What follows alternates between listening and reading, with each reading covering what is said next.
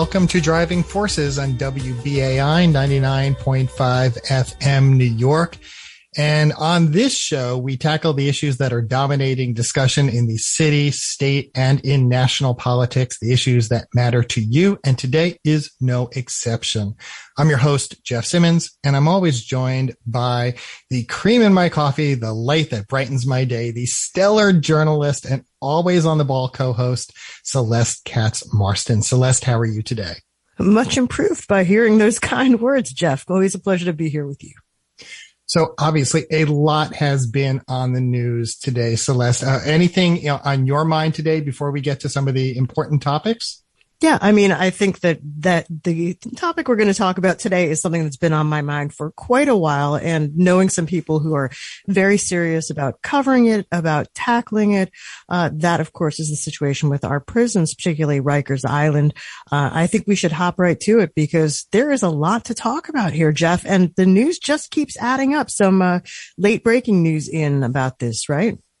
Oh, it, it's just been unbelievable over the last two weeks how this has picked up speed.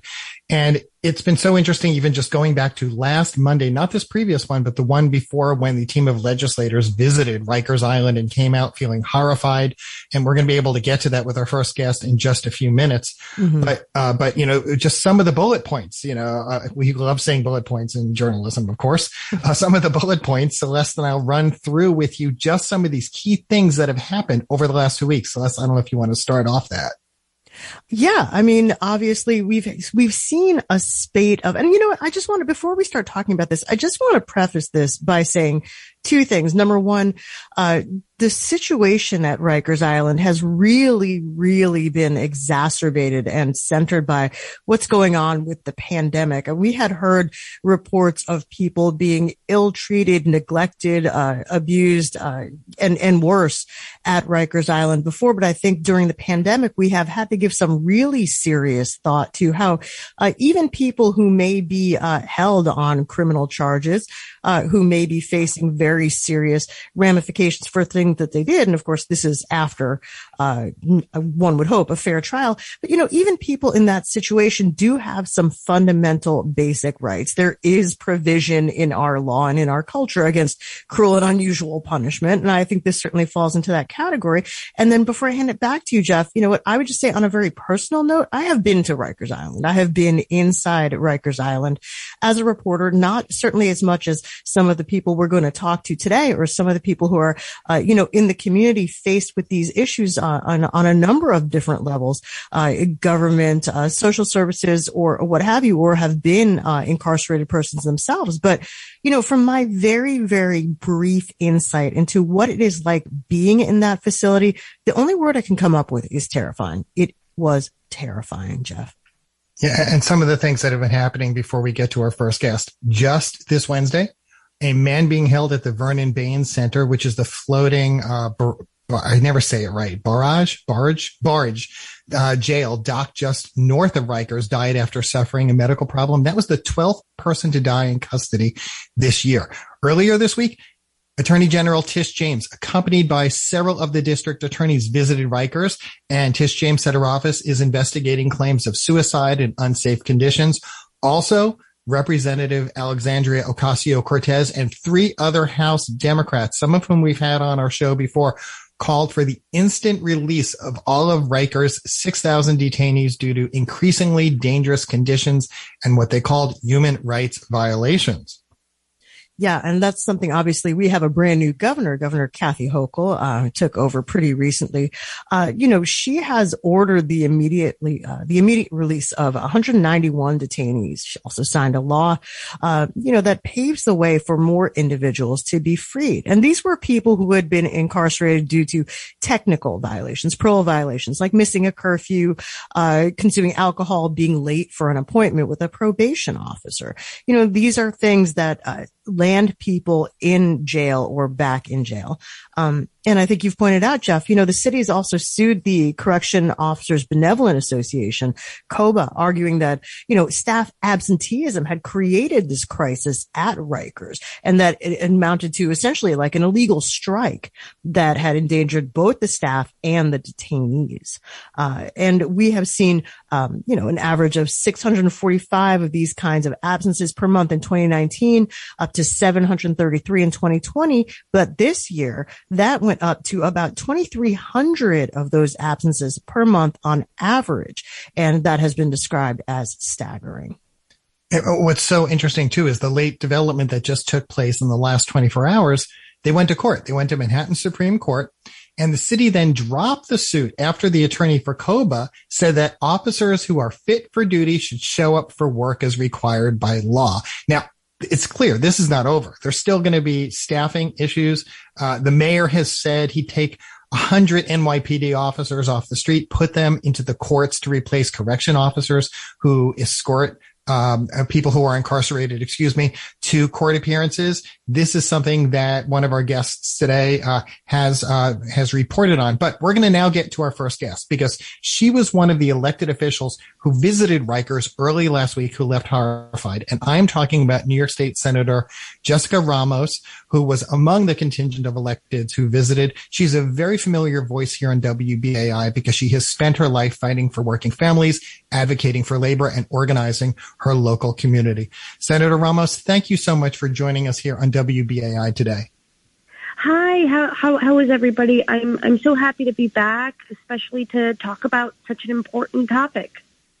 I have to say, I was following your tweets last week when you had emerged from Rikers. You had said, I don't know how any of us will sleep tonight knowing what goes on in Rikers. You were inside. Walk us through, walk Celeste and I through and our listeners what you saw, what you experienced. So I experienced, so I, I visited specifically uh, what's known as OBCC, um, and that is only one of the sections where we hold people uh, uh, prior to uh, being tried. Uh, this is very important to remember about Rikers. Uh, most people who are there have not been convicted of the charges they're being accused of. Um, and then others have violated their parole more often than not uh, non-violently. Maybe they checked in late, things like that. Um, and um, people are being remanded when they shouldn't be. And so uh, there's a lot of concern. You walk in, um, that part is uh, pretty much known as the intake area for Rikers Island, and uh, you see in in large holding cells uh, where ten to 12, 14 men are sleeping, um, you know, body to body on the bare floor. They, you know, some have blankets, some have coats, others have nothing. Um, and uh, there's all sorts of stuff on the ground everywhere. Um, I mean, I, I can't tell you how many dead roaches I saw, and you know, their men are are forced to relieve themselves. Um, on the floor, and even worse, and also in, in, in plastic bags, uh, because there are so many non-functioning toilets there. Um, there is a complete lack of hygiene. Um, uh, COVID uh, patients uh, who should be patients are next to non-COVID, uh, you know, um, infected people. It's it's heartbreaking to describe. Uh, every time I tell it, let me tell you, and then and then there's you know some serious uh, violations. I think uh, that are happening uh, that that are really unconstitutional. I mean, these folks are not being given a speedy trial. These folks are not uh, being allowed to contact their loved ones, um, are not being produced for video conferences with their attorneys, and worse, they're missing their court dates.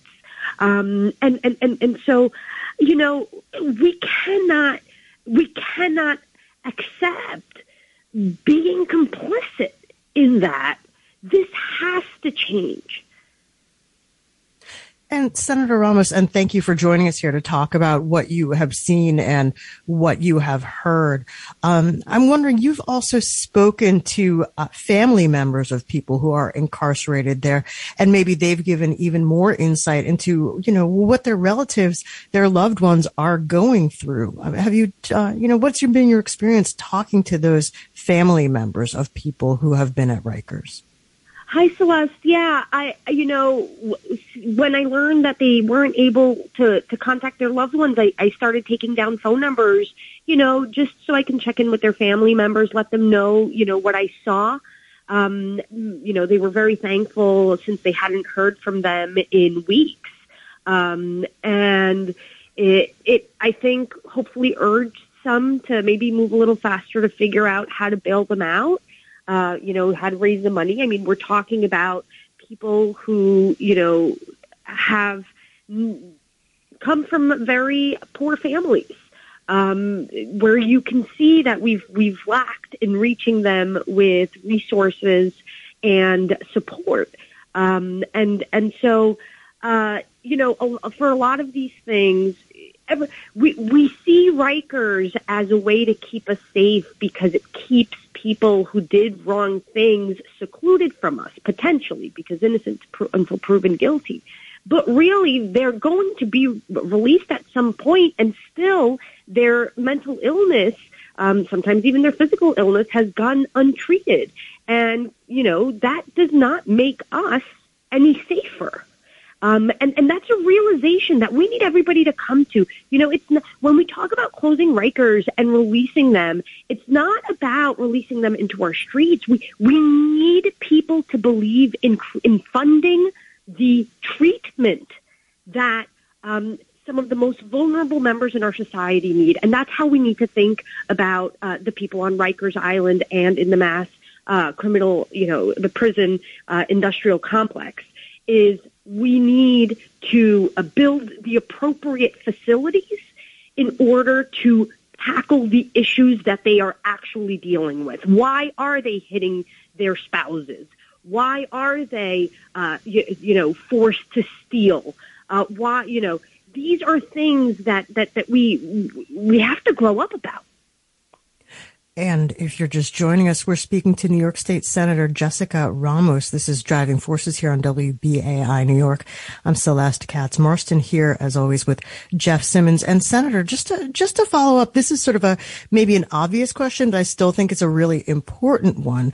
You know, who would you say bears the most responsibility or has the responsibility parceled out for the situation at Rikers Island? It's not new. We've been hearing about it for years. People like you have been, you know, uh, raising an alarm and trying to bring attention to this for years.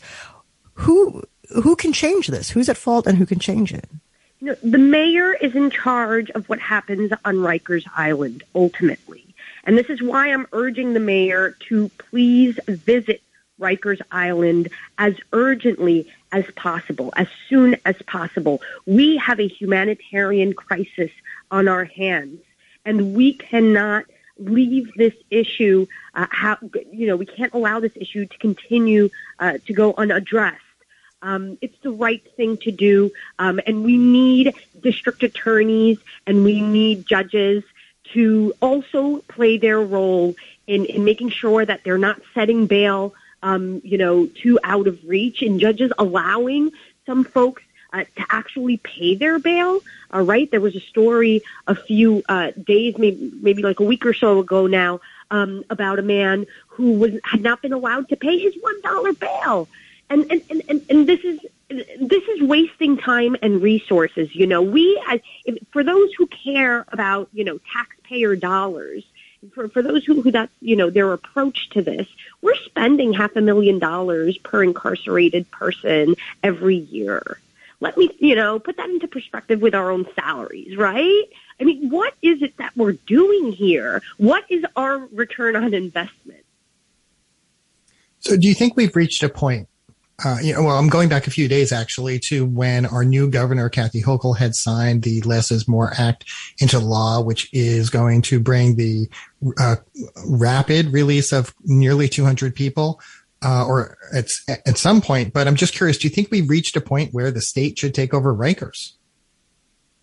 Oh, I don't know about all of that. I mean, I, think we're still applying pressure on the mayor to do the right thing. I, certainly the governor is aware of the crisis taking place in Rikers Island and, and, and, and you know, is certainly, I'm sure, a conversation that's happening uh, in the executive uh, chamber as well. Um, and I, I, I'm really hoping that as more and more of my colleagues visit the jail, um, because remember, we can go at any time um, uh, un, uh, unannounced, actually.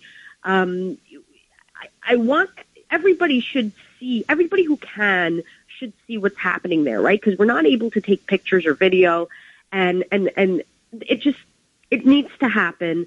Um, and I'm I'm confident that we can do the right thing here. I, I, I believe in us.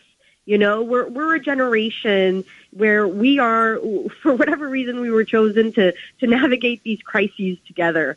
Um, so many of them, and um, I mean, love's got to give, right? You use the word confident, and that brings me to my next question: How much confidence do you have in our Democratic mayoral candidate, frontrunner Eric Adams, that he's going to remedy these problems? Well, I, I, I think, you know, Eric Adams, uh, unfortunately doesn't, you know, stand shoulder to shoulder with us on every aspect of this issue. And he brings, of course, his own experience, having been a captain in the NYPD. Um, and I, I we're expecting uh, a much more robust police presence, right? And and and um, it'll be interesting to see uh, also, as a former union man himself, you know, in, in terms of law enforcement, how he will work with uh, COBA, which is the uh, union representing correction officers, people who are largely, you know, it's a workforce that's largely people of color and who um, are are are being forced to work three shifts in a row. They deserve safe working conditions as well, especially as we transition out of the prison industrial complex.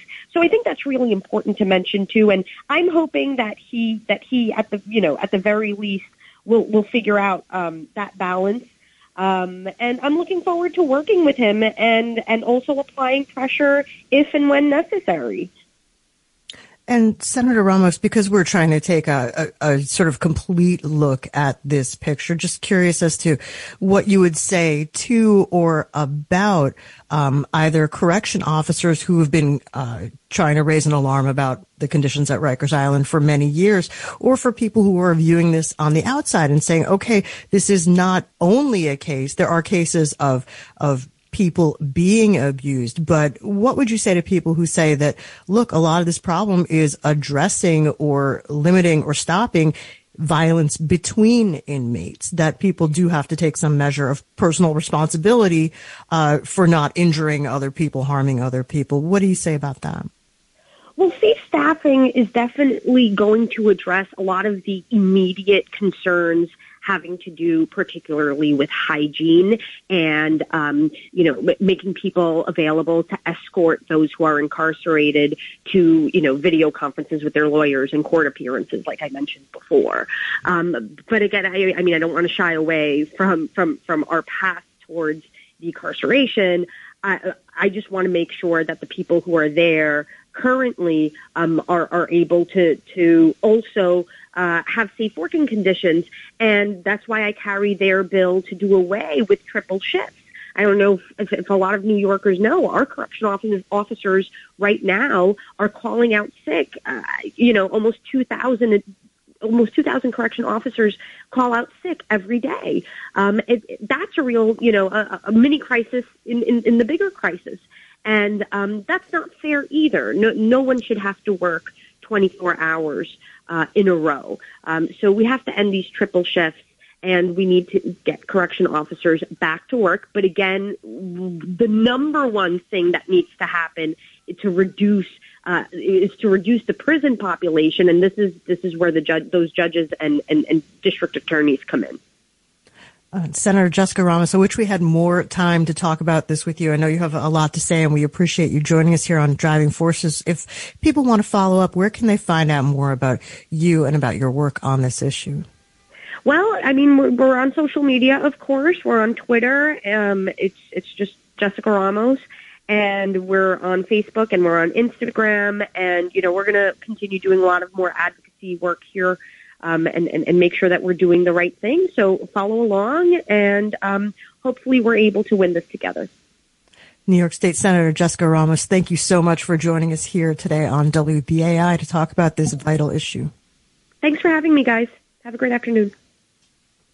So one of the things she mentioned, Celeste, and I yeah. know our next guest is going to talk about this because mm-hmm. that was an astounding number. I'm so glad she used it. We're going to ask our next guest, Raveen uh, uh, Blau, about it from the uh, from the city, the online outlet, was the number of officers who are calling out sick every day. Wow. Yeah. And when I first saw that number, I was like, it must have been a typo, but it is not 2000 that that is amazing, and it's something you know. And again, I, you know, as I when I said to uh, Senator Ramos that I wish we had more time to talk to her about it, I meant it. I, that's not just a, a brush off line. I hope we can get to this with other guests because one of the things that we were looking at is the fact that they're now talking about private security, and you know, the idea of privatizing prisons in this country uh, and bringing those uh, out of the public sector has been extremely contentious, and I think with with a legitimate reason. There's a, there's a lot of concerns there too, Jeff. I hope we get to that. And so, I know we've got our next guest on the line. Yeah, we do. Well, I'm very, oh, we have him already. Oh, great. Well, this is somebody, I'm glad to hear that because this is somebody that I've actually known for a long time whose work I really admire and respect. I worked with him at the New York Daily News. He's also worked at the New York Post and the chief leader, but now he is a senior reporter uh, at the investigative, uh, you know, fairly new media outlet, The City, that is uh, Reuven Blau. He is a, a native of Denver. I'm not going to hold that against him on this program, but he has been doing some of what I think is the most outstanding, outstanding reporting on conditions at Rikers Island, staff shortages, management issues, and a lot more. In fact, according to his bio, and we'll ask him about this, I think he's working on an oral history of Rikers Island right now. So, Reuven Blau, welcome to Driving Forces here on WBAI. I'm really glad to hear your voice. Thanks. Thanks for having me on, Celeste. And it's, yeah, it's great to hear from you too. Really fun memories of working together at the Daily News. So tell us, well, first of all, for, for people who are, are just catching up right now, you know, what have you written most recently about Rikers Island? What is, what is really capturing your focus right now? I mean, there's just been so much going on. It's almost a never ending kind of daily drumbeat of awful. Uh, you know, the most recent one was the 11th person who passed away. And, and actually since then, there's been a 12th person who's passed away in custody. You know, somebody who was on parole. It was in for a parole violation who had not committed a new crime who would have technically been eligible for the you know, under the Less is More Act, that the, the new legislation that was signed by the new governor. Um, but you know, it doesn't really go into effect until 2022. And he actually wasn't. She also had ordered up uh, the release of uh, sort of you know technically on the release of 191 uh, detainees through the parole board. And you know, he wasn't technically eligible for that because he hadn't been in in um, locked up for more than 30 days. Uh, but you know, that's kind of the most recent. You know, we did I did a, a piece together with George Joseph uh, at WNYC. We did a collaboration that highlighted, you know, this just massive increase in uh, self harm since uh, the pandemic, and you know, we kind of really looked into why that's been happening and you know what people say needs to be done to kind of change that that pattern. So one thing we just we just spoke to uh, State Senator Jessica Ramos about this about you know who should bear responsibility I guess in you know in the immediate sense of stopping the the violence and the deaths associated with Rikers Island. A lot of people have some sort of role to play in this, but uh, do you see anybody as being particularly on the hot seat right now as to to addressing these problems? Yeah, I mean that's a great question. You know, you mentioned the book. Like, I'm, I'm actually doing the. We actually just uh, submitted it to the editors, and um, uh, I'm doing it with uh, a former colleague of mine, Graham Rayman, at the Daily News. Mm-hmm. Um, and in one of the interviews, uh, it actually the story kind of sticks out. You know, when you ask that question, we, I talked to. We, I interviewed somebody who uh, she she took a job, kind of working in in PR for the department, and when she got the job, she she I think it was like Hank Sheinkopf, who she bumped into at a party, and he said, you know, congratulations. You know, you'll never make the place any better. You know, it's all, it's always going to be terrible. And you know, when she left, she felt you know that he actually you know was right. You know that it that it wasn't you know she wasn't able to make a change. You know, so when you ask about like who who's to blame, uh, you know, when it comes to Rikers Island, it just there's so many places and so many you know areas to point the finger. the mayor recently, you know, kind of took the sort of radical step of trying to sue the union and clearly kind of putting some blame there. Uh, I, I think you look, at least in the immediate, um, you know, the immediate history, you have to look at, you know, when de Blasio got elected, he came in and he, you know, he said he's going to change it. He said he was going to address it. You know, he very specifically kind of talked about it quite a bit. You know, at a press conference there when they announced a new uh, area, kind of an alternative for solitary confinement. And, you know, ever since then, it, it's been, you know, he didn't necessarily, you know, you know name the somebody who can kind of clearly handle the, the, the department. He had, you know, he promoted somebody uh, who was from Maine, and then that person kind of, you know, Joseph Ponte, and when he left, his deputy took over. Um, there's a lot of really good feelings about the new commissioner, uh, Vincent Schiraldi, who's, you know, advocates have, have long kind of, you know, championed his work, and he's, you know, really kind of seen as, as somebody who has a lot of ideas. Um, you know, but we're talking about the end of the administration. You know, we're just, you know, a few months left of the de Blasio administration, and you know it's extremely limited on what you can do and how you can change things at this point. So you know, I'd really you know say that the mayor is you know kind of really the person who you know like many things in the city who you know kind of takes the you know the buck kind of stops there. And Reuven, this is Jeff. Thank you so much for joining us today. I have to say, in following your coverage and all of the coverage over these past two weeks, the impression I've been left with is that the mayor was clearly not as involved as he should have been. And maybe it's, you know, we're, well, what, what do they say? It was the summer of Bill. He was out having fun, but you know what? All these serious issues were happening and it took the, the visit by those legislators last week to basically, you know, to throw this right into the headlines. To, you know, was that your impression that up until that point that things were just not getting done? Yeah, absolutely. I mean, I, I think, you know, it's an interesting point. You know, I, I, I personally kind of have that sort of very similar feeling. And I've talked about it with some other commissioners, uh, you know, for the book and just in other coverage.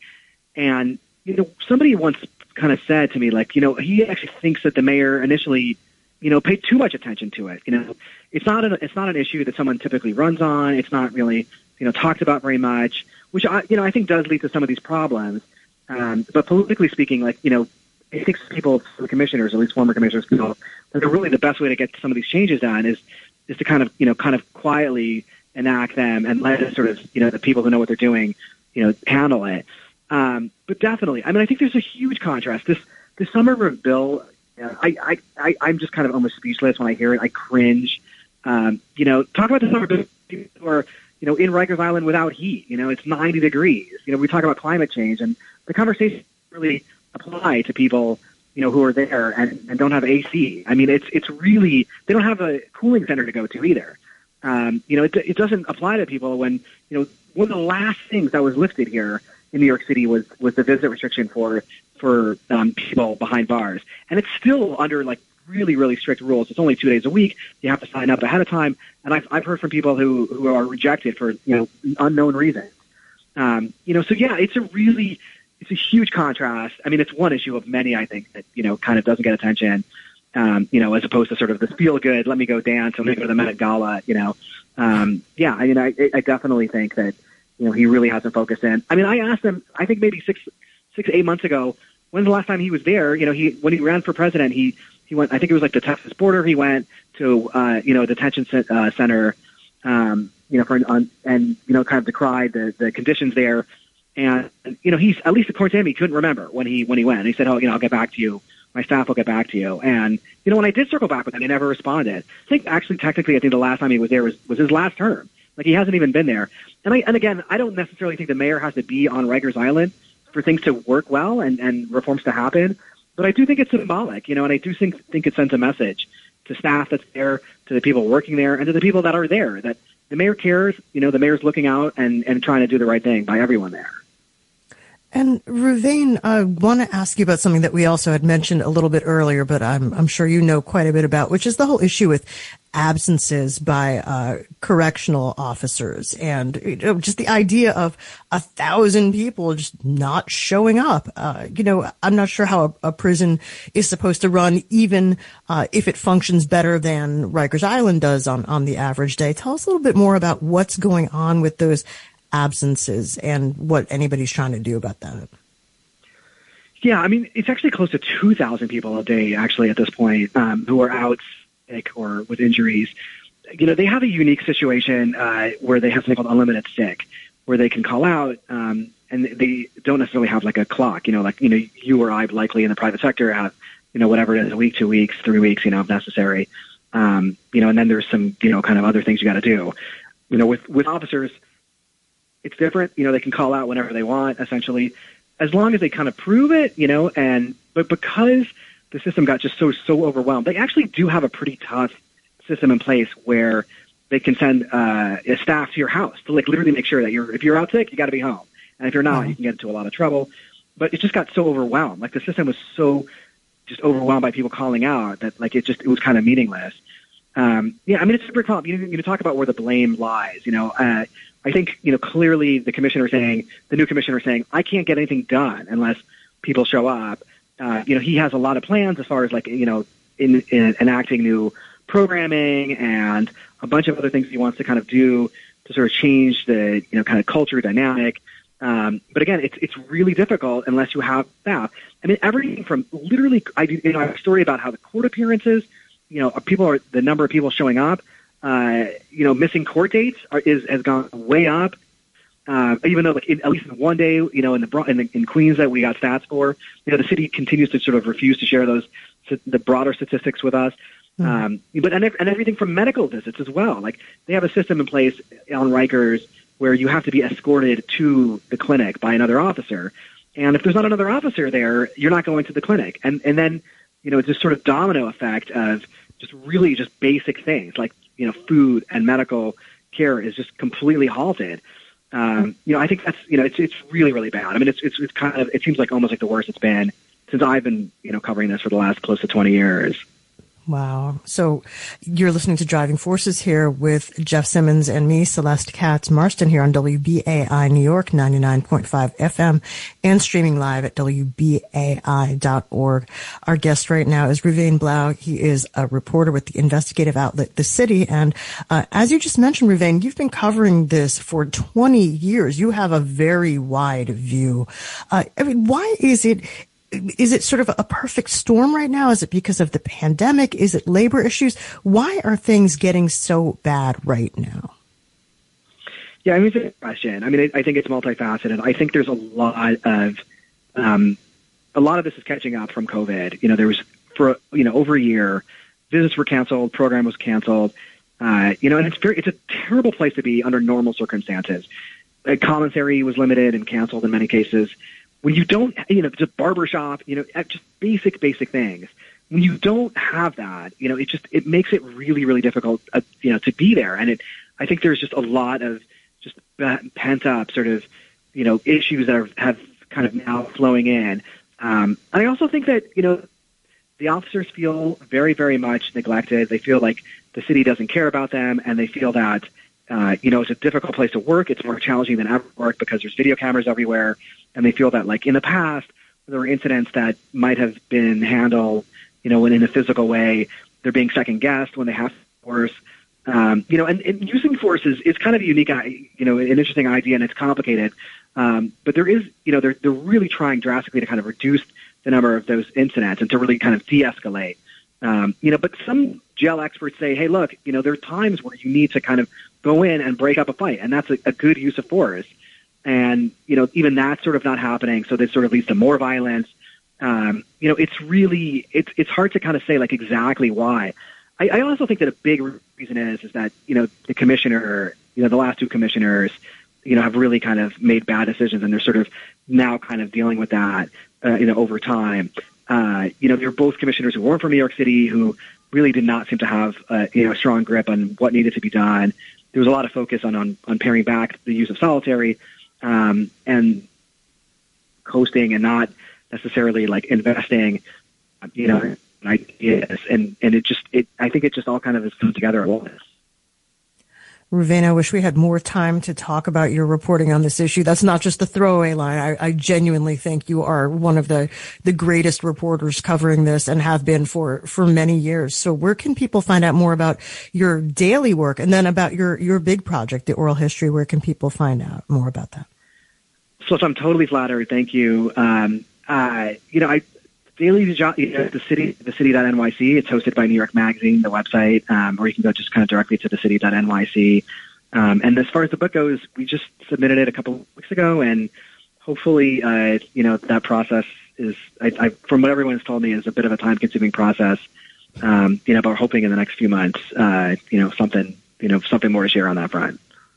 Well, we will definitely have to have you back to talk about that when it's out, and I'll look forward to uh, to seeing it myself. So, Reuven Blau of the city, thank you so much for joining uh, Jeff Simmons and me here on Driving Force. Is really, really a pleasure to hear from you.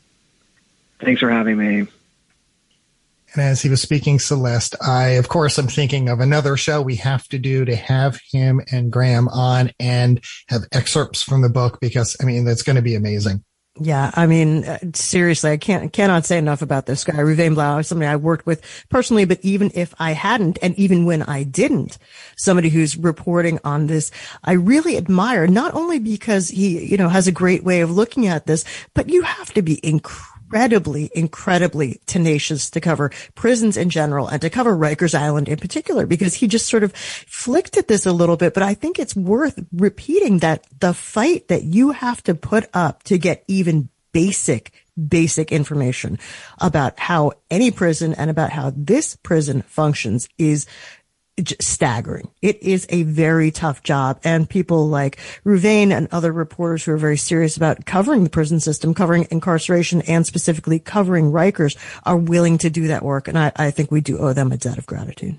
And the one thing I don't want to get lost in all of this are the stories of the individuals who are most impacted, the people who are incarcerated. I was reading one earlier today, Celeste, about uh, it was in Gay City News about a, a man who had passed away, who had uh, been denied care. You know, you think about the conditions that people are living in. You you then wonder, well, what's the solution? How do we sanction, but do so humanely? So let's with that, let's get to our final guest of today, Donna Hylton. She's an activist and author who advocates for the rights and well-being of women and girls who've been impacted by intersectional trauma, such as incarceration, as well as violent and sexual abuse and assault, domestic violence, and police brutality. She's an outspoken proponent of the need to incorporate harm reduction into our policies for addressing societal and justice issues within a humane framework. Her advocacy includes contributing to legislation that seeks to reverse injustice and improve the lives of impacted people, such as the newly enacted New York State Less is More bill, uh, Close Rikers campaign. She's a leading voice in the bail reform movement. She was incarcerated at age 20 for 27 years, which is documented in her 2018 memoir, A Little Piece of Light, a memoir of hope, prison, and a life unbound. With that, Donna Hylton, welcome to WBAI. Good evening. Thank you for having me. I, I have to ask the, the question that, you know, has just been troubling me for the last two weeks about, you know, it took legislators visiting Rikers to come out and really put this in the front of the news and say, this is what we saw. This was a wake up call. Are you surprised that that's what it took, that visit to Rikers to serve as this wake up call? Unfortunately, I'm not surprised by anything that our any any of our politicians or government officials do. But what I I will say, I think um, to give um, the governor some credit, Governor Hochul some credit, I think that it, you know it was brought to her attention. Less is more legislation, as well as others. Members, she had a uh, press conference not too long ago. She said she had over 400 um, pieces of legislation on her desk. I think this was being pushed to her because you know, um, Price, uh, Rikers Island in itself has been an inhumane and cruel uh, situation. And so this was coming more and more uh, to the forefront and to her attention, uh, especially by those of us. But I do believe that if we did not, if, if the island was not visited by these um, legislators, um, these, you know, our elected, that it probably would have been a little slower to come. Unfortunately, though, unfortunately, though, it did take this to happen in this time. And I just want to say in this moment that, you know, I want to recognize, acknowledge, and just like, you know, give like, a, uh, uh, you know, those that have been harmed and the families of those that have died, the 12 in, uh, human beings that died on the island. I just want to give them this moment to honor them and just give them my, you know, my deepest, deepest, deepest sympathies and condolences. And just we're fighting. We're fighting so none of this will stop. So Donna, and thank you for joining us here on the program. We always appreciate your, your input on this issue and, and others. But, you know, for you come at this from uh, a pretty unique and difficult perspective, uh, you know, having experienced the system in a different way than, you know, probably most of the people listening to this program. You know, what can you tell us to sort of paint a picture of what people don't realize about what uh, incarceration is life, what you know, like what people are are dealing with um, inside one of these facilities. So thanks for that, Celeste. I appreciate that question, and it's so true. Unfortunately, you know, I I um I was put on the island uh, as an adolescent, and you know, I've never had any involvement with the criminal legal system at all. Never had any issues um, outside of when I needed help myself. Um, you know, so I didn't understand it you know, when I went on the island, it, it was the most one of the most violent places that I could, um, if I could imagine that, you know, and that was 36 years ago, and you know, it started shaping my understanding of the system and who the system incarcerates and why. It started young, right, really early, and you know, it was not a good experience. People, you know, we always hear people, you know, basically shout back at us, oh, well, if you didn't, you know, don't do the crime if you can't do the time. But that, you know, that, that really is just a poor excuse um, for us as human beings. Because just because, let's say, a person does commit a crime and just commits a, a really uh, heinous crime, you know, a bad, uh, violent crime, do we treat people in that way? It, it just it's, it's oxymoronic to say like, oh, our, our justice system, justice should be fair and equitable to treat people in a way in which they recognize their humanity so that they can recognize the humanity in others. And so they will stop a behavior that is, uh, uh, that is abnormal. There is no way we can expect people to change behavior and be normal and be productive, law-abiding citizens if we can tr- continue to treat people um, less than more cruelly than we would um, our animals, our pets, our family, our furry family friends. You know what I mean? And so you know, I always like to respond back in that way because you hear this, you know, punishment, punishment, punishment, punishment, punishment. But it is so bitter and it's so, it's just so, it's so harsh and it's just so cruel, the intent. I mean, what does punishment look like for people? What is that supposed to be? And what does that say about you? If you want to create, you have a system that's designed in this way to cause, I mean, cruel, cruel, intensely cruel punishment. And regardless of guilt or innocence, and regardless if someone has, themselves has, has um, committed such a, a cruel, heinous crime, like it just makes no sense. And we seem to be dogs chasing our tails over and over and over again. We, we, we, we, we're looking for different results, but we're doing the same thing over and over and over again. We're talking about the system works obviously the system doesn't work. We've been doing this now for decades upon decades. So no one can no one can say the system is working. None of the things that they've implemented have worked. And so we, those of us with the lived experiences, you know, who who directly impacted, are saying this does not work. Let us help you understand what would work. Listen so, to us. So let me, let me ask that exact question here so we can share that with our listeners. And if you're just joining us, we're speaking to Donna Hylton. She's an activist and an author, uh, about the situation at Rikers Island, but also about incarceration generally. And you know what, Donna, I was just thinking, uh, as you were speaking, I thought to myself, you know, with a lot of the political or social problems, uh, that we have in this country, sometimes people try to, you know, look away from them or deny them. And they say, you know what, that's just, that's not, that's not really happening. That's not who we mm-hmm. are. Well, I think we've been talking about Rikers Island and people like Reuven Blau and other reporters have been writing about Rikers Island mm-hmm. for long enough. You know, maybe this is who we are. Maybe this is, exactly. this is not something that we can deny. So let exactly. me ask you very broadly, what's it going to take?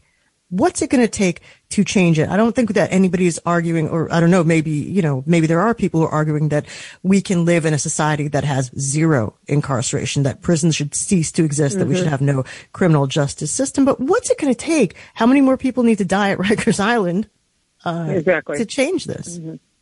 You know, yeah, that's interesting. Uh, that's a really interesting question, and, and I think we really have to go inward for that. I'm just leaving Rikers Island now. We had a counter protest.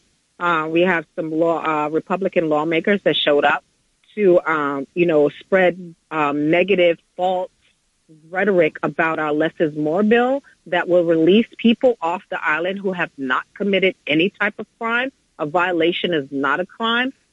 If you're, I mean, you, a regular Jane, John Doe citizen who would have um, had a drink after work or missed, you know, made, didn't make it home because the subway, you know, was backed up or, you know, transit's messed up or whatever, or didn't make a meeting would not be going to prison and wasting taxpayers' money um, for, you know, for those minor missteps. So, you know, we, we, we had a counter protest because, oh, the 12, 12 person died right, you know, this weekend, you know, and uh, it, it just, it boggles the mind how people could just spew such lies and fear mongering to get people afraid to continue to, um, to basically, you know, swarm a system that they know doesn't work. Like we know it doesn't work, and it's all based on this punishment and this cruel and vindictive and bitter um, um, mentality. You know, it's like it's become their theology where the only way we're going to get things safe and people okay. I mean, whatever their rhetoric is, is to lock people up and to treat them cruelly. We're going to treat them less than we treat, you know, insects or, or, or animals. And we're just going to be cruel you know, but we have to look at how this country, you know, came to be, um, America. It didn't come in such a nice and noble way. It was harm was created. You came, they came in and they slaughtered the indigenous folks of this land to take it all because of greed and not trying to go into a, a place and say, let me learn about the people. Let's see how we can work together. And this is the same way with the carceral system. We're talking about a system that's filled with black and brown folks, poor folks, even poor white folks, right? But you're not going into these communities, these areas where people are, are, are suffering. I spent 27 years and I came out into New York and I'm looking at certain um, neighborhoods and I'm looking at them and they're black and the black and brown, a lot of the black and brown neighborhoods are still lacking the resources there are so lacking. I go into other neighborhoods now that are predominantly white, and they were not good in 1985, but now they're like, they have galleries, they have all kinds of, of, of, of spaces and uh, uh, uh, areas for um, recreation and lights, and the parks are beautiful, and everything is so nice. Why can't it be the same all, you know, for everyone? Why can't the school system be the same for all our children? Why so, can't Donna, we have oh, children Donna, that go, you know, not hungry at night? Go ahead. I'm sorry. So, oh, that's okay. I know we only have a few minutes left, and I you know, know, we talked. You, you talked. Oh, oh, you talked about the governor in the very beginning. I wanted to make sure we get back to that because with a new governor yeah. and with a new mayor uh, taking office in January of 2022 here. Mm. Uh, but uh, a mayor, an expected mayor who uh, has a background in law enforcement. Mm-hmm. You know, I'm just curious about that road, the path ahead. Are you worried that even if we're seeing much more of a progressive uh, state legislature and we're expecting a much more progressive New York City Council, are you expecting that? Are you worried that we're not going to see reforms take place? That the conditions that you've been aware of and that the public is now aware of in the last two weeks, if they had not been before, that these are just going to continue? Well, I'm not so much worried. I am concerned, though. I'll always be concerned. I'm concerned, and I'm looking to have conversations with some of our intended, uh, uh, you know, uh, legislators and, and, and, and, and, and leaders you know, I'm looking to see if we can have conversations with whomever the mayor may be. We know right now it looks like Eric Adams will be the mayor, but who knows, right? We never know what tomorrow brings. And Alvin Bragg for Manhattan DA and others. Um, I'm look, you know, we're looking. Those of us are looking to have conversations because, again, you know, you can't talk about reform and and also uh, uh, flooding communities with more police and think that that's going to be okay Just like the response to Rikers Island right now, Mayor de Blasio is sending police officers in because correctional officers have called out and not going into work. That's antithetical to the whole thing. We're talking about police officers who are already, you know, been abusive and, and, and harmful to black and brown communities. And you're putting, sending them into a place to basically be overseers of people who are just detained. You know, we're really concerned about that. And so we have to try to have conversations. I feel, I feel like the more we have conversations with each other and not at each other, right, we'll be able to find some immediate solution. They might not be perfect because nothing's perfect, but we can find some solutions. They need to listen to us when we say what's wrong and what's been wrong and how we can do things right now in the immediate to make sure people are in humane conditions, whether they're in, in detention centers, in the jails, in the prisons or not, and especially in the community. We have to have those conversations. And so I am concerned about whomever the mayor is going to be because we do have to shut Rikers Island down. It is the most cruel and inhumane detention center we have left in this country. And we have to recognize that, especially with these 12 deaths. And God so, forbid we have any more.